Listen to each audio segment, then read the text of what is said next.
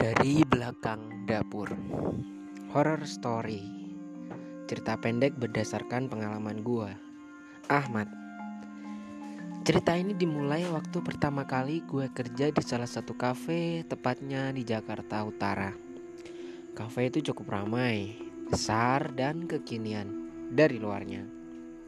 Namun kalau dilihat dari sebelum kafe ini dibangun, kafe ini menyimpan banyak sekali cerita horornya. Ceritanya, jam setengah satu malam setelah habis closing kafe, semua karyawan yang menginap di mes diharuskan untuk tidur di lantai tiga dan diharapkan tidak ada yang berkeliaran lagi. Diharapkan karyawan untuk langsung istirahat. Peraturan yang dibuat bos gua untuk gua dan teman-teman gua yang tidur di mes. Karena di kafe itu karyawan yang dari luar kota itu disediakan mes buat istirahat. Enggak aneh sih. Cuma waktu itu tanggal dua puluh delapan Februari dua ribu tujuh belas, tepatnya dua hari setelah gua diterima kerja di situ. Jam menunjukkan pukul dua belas empat puluh tujuh. Gua ngerasa lapar dan memutuskan untuk turun dari lantai tiga ke dapur buat bikin makanan. Sedangkan dua temen gua tuh ha, pada asik nge-game. Oke, waktu itu emang situasinya tuh habis hujan. Suasananya emang agak gak asik sih, sintrung gitu. Tapi pas waktu itu gua gak mikir aneh-aneh sih. Pikirin pikiran gua, gua bikin makanan buat ganjel nih perut. Gak selang beberapa lama, tiba-tiba kayak ada suara anak kecil nangis. Suaranya tuh dari belakang dapur, lirih tapi kayak deket. Gua berhenti, gua diem, gua dengerin tuh suara. Ah, mungkin anak tetangga. Gua lanjutin masak. Tiba-tiba gak lama kemudian gua kayak dilempar-lemparin ranting. Dan itu gak cuma sekali. Dari situ tuh pikiran gua mulai gak tenang. Suasana mulai mencekam. Gua cepetin masak. Gua buru-buru naik sampai gua lupa matiin kompor. Karena gua gak berani buat turun sendiri, gua ngajak temen buat matiin kompor di dapur. Dan alhamdulillah kalau ada temen, perasaan gua jadi sedikit tenang. Empat hari setelah kejadian itu, kali ini jam dua tiga puluh empat. Jadi ceritanya, gua diberi tugas buat bukain pintu karena biasanya Bi Anty, pembantu bos gua, datang ke kafe buat naruh stok bahan makanan yang habis. Daripada ntar gua dibangunin pas waktu tidur, mending gua nunggu kan sampai si Bi Anty datang. Gua nunggu tuh si Bi Anty. Terus gua gak sengaja denger keran di dapur ternyata nyala. Spontan dong gua matiin. Habis itu pas gua udah selesai matiin, pas gua mau balik arah, gua kayak lihat sesuatu di pojokan dapur sebelah kiri. Gua nengok ke kiri. Dan lu tahu apa itu? Gua lihat anak kecil, matanya bulat. Aduh merinding. Kayak tatakan cangkir. Warnanya merah. Gak ada hidungnya, gak ada mulutnya. Tangannya tuh kayak dada-dada. Terus gue lihat tuh jarinya gak lengkap. Anjir, gue merinding nih. Lu bisa bayangin sendiri deh gimana bentuknya. Di situ gue mau lari gak bisa, mau teriak gak bisa. Kaki tuh kayak dibikin lari berat rasanya. Habis itu gue lari sekenceng-kencengnya. Gue naik tangga, gue teriak-teriak, gue bilang jancuk, jancuk sekenceng-kencengnya sambil lari ketakutan.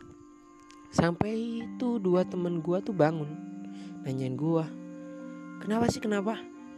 Di situ gue nggak berani cerita. Gue langsung murap gitu aja di atas kasur, kepala gue tutupin sarung. Sumpah, di situ tuh kayak masih terbayang-bayang mukanya si anak kecil itu. Sampai gue bilang sama temen gue, please jangan sekarang, besok aja gue ceritain. Sama gue minta tolong, nanti kalau Bi Anty datang, tolong lu bukain pintunya. Nah temen gue kan penasaran, dia tanya, nah lu kenapa sih? Gak biasa-biasanya. Gak apa-apa, pokoknya lu bukain aja. Dan dari situ gue coba tidur. Gue udah merem, tapi tuh muka si anak kecil tuh kayak terus terngiang-ngiang di pikiran gue. Sampai keesokan harinya tiba, gue beraniin diri buat ketemu sama si pak manajer. Gue bilang tuh, "Pak, mohon maaf sebelumnya, saya mau mengundurkan diri aja dari sini." "Loh, kenapa? Apa ada masalah?" tanya manajer gue penasaran. "Gak apa-apa, Pak, ada something aja," jawab gue. "Ada masalah apa? Coba cerita, barangkali saya bisa bantu." Gue diem, gue gak berani cerita. Tapi si manajer ngotot terus mojokin gue agar gue cerita. Dan di situ terpaksa deh gue cerita tentang kejadian semalam. Oke, dari situ manajer gue ngasih tau gue bahwasannya di balik dapur tuh dulunya adalah bekas rumah sakit umum dan udah nggak kepakai dari tahun seribu sembilan ratus tujuh puluh delapan yang lalu. Karena rasa penasaran gue, gue coba tuh ngintip naik ke atas meja dan sontak gue kaget.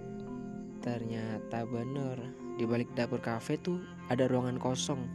Dan katanya di situ tuh tempat ibu hamil bersalin.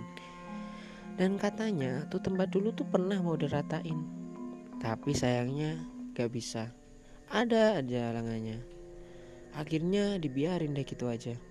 Gua mikir, oh, ini ternyata alasannya kenapa di dapur kafe gak ada pintu belakangnya, gak kayak kafe-kafe lain gitu. Karena belakangnya ternyata ada ruangan kosong itu. Akhirnya dari situ, setelah gue pikir berkali-kali, gue beraniin diri buat tetap di situ. Karena manajer gue bilang, yang penting tuh kita tidak mengganggu. Karena pada hakikatnya mereka pun juga sama seperti kita, sama-sama makhluk Tuhan. Beberapa hari udah berlalu, tapi tuh anak kecil tetap aja muncul di pikiran gue. Kadang sih dia juga muncul di mimpi gue, seakan dia mau minta tolong gitu ke gue dan deketin gue gitu. Gue merasa udah gak betah, tapi kalau dipikir lagi, gue tuh baru sebentar kerja di sini. Dan anehnya, kenapa cuma gue yang digangguin? Kenapa temen gue enggak? Aneh kan? Apa mungkin gue jauh sama Tuhan? Ya jujur aja, gue tuh jarang sholat dulu. Tapi gara-gara kejadian itu, yang dulunya gue jarang sholat, kini gue banyak-banyakin deket sama Allah. Jujur aja dari situ gue bisa agak tenang. Hmm, maaf Tuhan, aku merayumu ketika sedang lemah saja. Dari situ gangguan demi gangguan yang muncul kini udah jarang lagi gue temuin. Hingga pada suatu ketika gue lalai, gue udah mulai jarang sholat lagi. Waktu itu sekitar pukul jam satu malam, pas gua main gitar di lantai tiga. Jadi itu di lantai atas sebelahnya kamar gua ada kamar yang kalau bos pengen tidur itu tidurnya di situ. Gua main di situ di sebelah meja pingpong. Tiba-tiba pintu depan gua tuh nutup sendiri. Gua di situ belum sadar. Gua masih kasih gitaran. Gua cuma mikir tuh pintu kedorong angin. Padahal tuh ya di kamar tuh ada sekat kacanya. Kan ruangan ber A C tuh, jadi angin dari luar tuh gak bisa masuk. Gue masih asik main gitar. Tiba-tiba ada suara duk, duk, duk, kayak orang ngetok pintu dari atas plafon, tepatnya di atas plafon kamar mandi. Gue masih gak sadar. Gue mikir, ah, cuma tikus. Gue tetap lanjut main gitar sampai pintu gudang yang seharusnya kekunci tuh kebuka. Brak! Suaranya tuh kayak dibuka secara paksa gitu. Dari situ gue diem. Gue nengok belakang, nengok atas, nengok kanan kiri, gak ada apa-apa. Sampai akhirnya meja pingpong sebelah gue set maju sendiri, gak ada angin, gak ada apa. Sontak gue lari ke birit-birit.